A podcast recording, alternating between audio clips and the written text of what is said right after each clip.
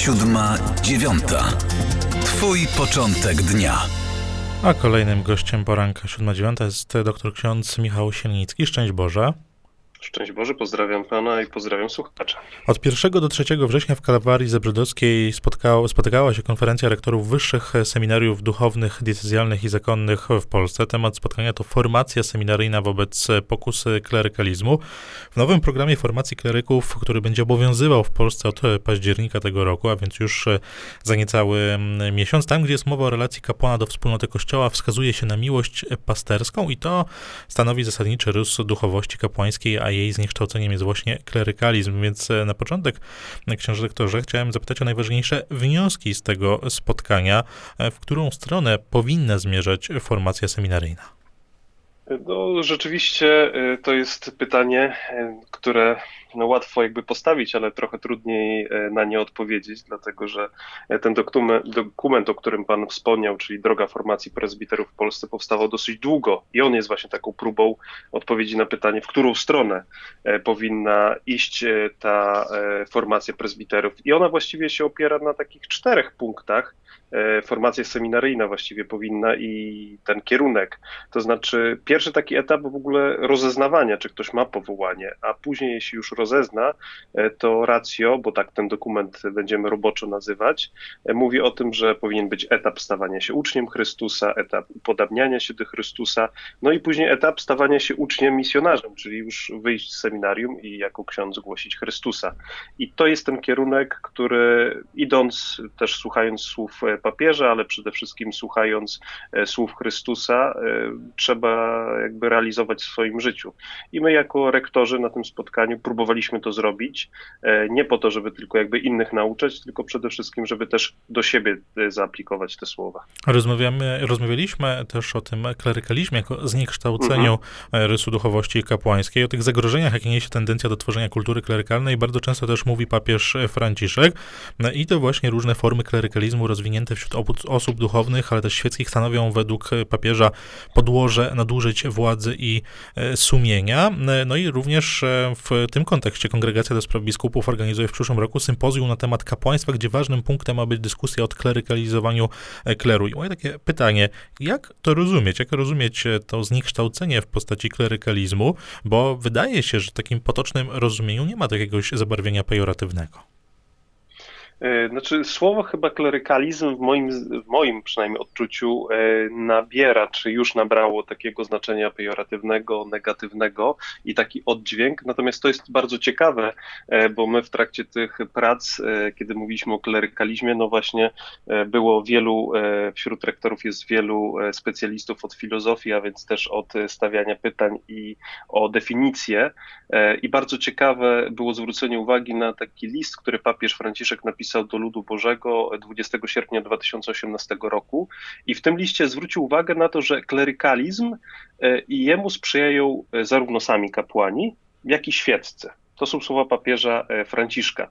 E, więc tutaj e, się okazuje, że klerykalizm to nie jest tylko kastowość, ale jest to pewien no, próba jakby zdefiniowania klerykalizmu przez to, że jemu również sprzyjają świeccy. I tutaj jakby z całą pewnością trzeba klerykalizmowi się przeciwstawić jako formie właśnie zniekształcenia czy takiej karykaturyzacji tego, czym jakby my mówimy, że powinna być posługa kapłanów powinna być posługa e, prezbiterów. Czyli w tym kontekście, jak definiowany jest klerykalizm, jeżeli mm, rozmawiamy o nim w tym kontekście i jak w takim razie go rozumieć, gdzie mm, jest tym nadużyciem, tą karykaturą, o której ksiądz mówi? E, no, wydaje się, że klerykalizm jest nadużyciem, kiedy jest jakby próbą jakby wtłoczenia posługi księdza w oderwaniu od e, takiej rzeczywistości wspólnoty ludu Bożego. Ja wiem, że te słowa brzmią znowu tak bardzo e, trochę abstrakcyjnie, ale papież właśnie w tym dokumencie, na którym myśmy się pochylali przez chwilę, to właśnie między innymi wskazuje na to, że klerykalizm czasami to jest kierowanie wspólnotą Kościoła, tworzenie jakichś planów, e, jakichś struktur i papież mówi bez pamięci, bez twarzy, bez ciała, i w ostatecznym rachunku te struktury stają się bez, bez życia. I papież właśnie jakby wskazuje na to i tą drogą myśmy szli, że właśnie prawdziwa posługa księdza to by powinna być posługa tego, który odnajduje się we wspólnocie, we wspólnocie sam siebie jakby odnajduje i też przez osoby świeckie we wspólnocie jest odnajdywany. Tutaj przynajmniej mamy jasność, a jeśli chodzi o mm, spotkanie, które odbyło się, spotkanie rektorów, które odbyło się w Kalwarii Zebrzydowskiej, to ono było też obudowane różnymi wykładami. Tematyka oczywiście była zróżnicowana, ale jak proszę księdza chciałem nawiązać do mm, wykładu, czy, czy, czy tego, tego, tego seminarium redaktora naczelnej stacji 7PL Anety Liberackiej, e, która wygłosiła wykład pod tytułem Lider, przywódca, ojciec, kapłan we wspólnocie kościoła według kardynała Stefana Wyszyńskiego. Beatyfikacja prymasa tysiąclecia już za 6 dni, 12 września. I na bazie tego wykładu chciałem zapytać, jak prymas Wyszyński, kardynał Stefan Wyszyński, widział kapłana we wspólnocie Kościoła. E, to pani redaktor e, zwróciła uwagę, pani Aneta Liberacka zwróciła uwagę e, na to, że kardynał Wyszyński przede wszystkim jakby w swojej wspólnocie był nazywany ojcem. I tak wiemy, że kiedy on spotykał się ze swoimi przyjaciółmi, najbliższymi swoimi współpracownikami, do tej pory Instytut Świecki, Prymasowski, E, mówi o prymasie wyszyńskim jako ojciec. I tutaj zwróciła uwagę, że z kolei na przykład e, Karol Wojtyła e, przez swoich najbliższych był nazywany wujkiem.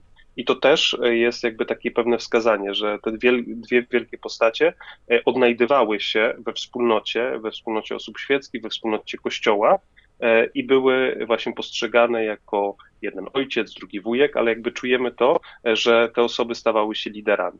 I to jest chyba to, na co wskazuje nam e, prymas Wyszyński, bo on rzeczywiście bezapelacyjnie e, w pewnym historycznym momencie e, Kościoła w Polsce E, ale nie tylko w Polsce, na całym świecie można powiedzieć, bo był znany nie tylko w Polsce jest znany nie tylko w Polsce, stał się liderem, stał się ojcem, stał się jakby pewnym e, rzeczywiście e, osobą, która prowadziła Kościół w dobrze sobie znanym celu. I rzeczywiście to jest chyba to, czego dzisiaj Kościołowi bardzo potrzebuje.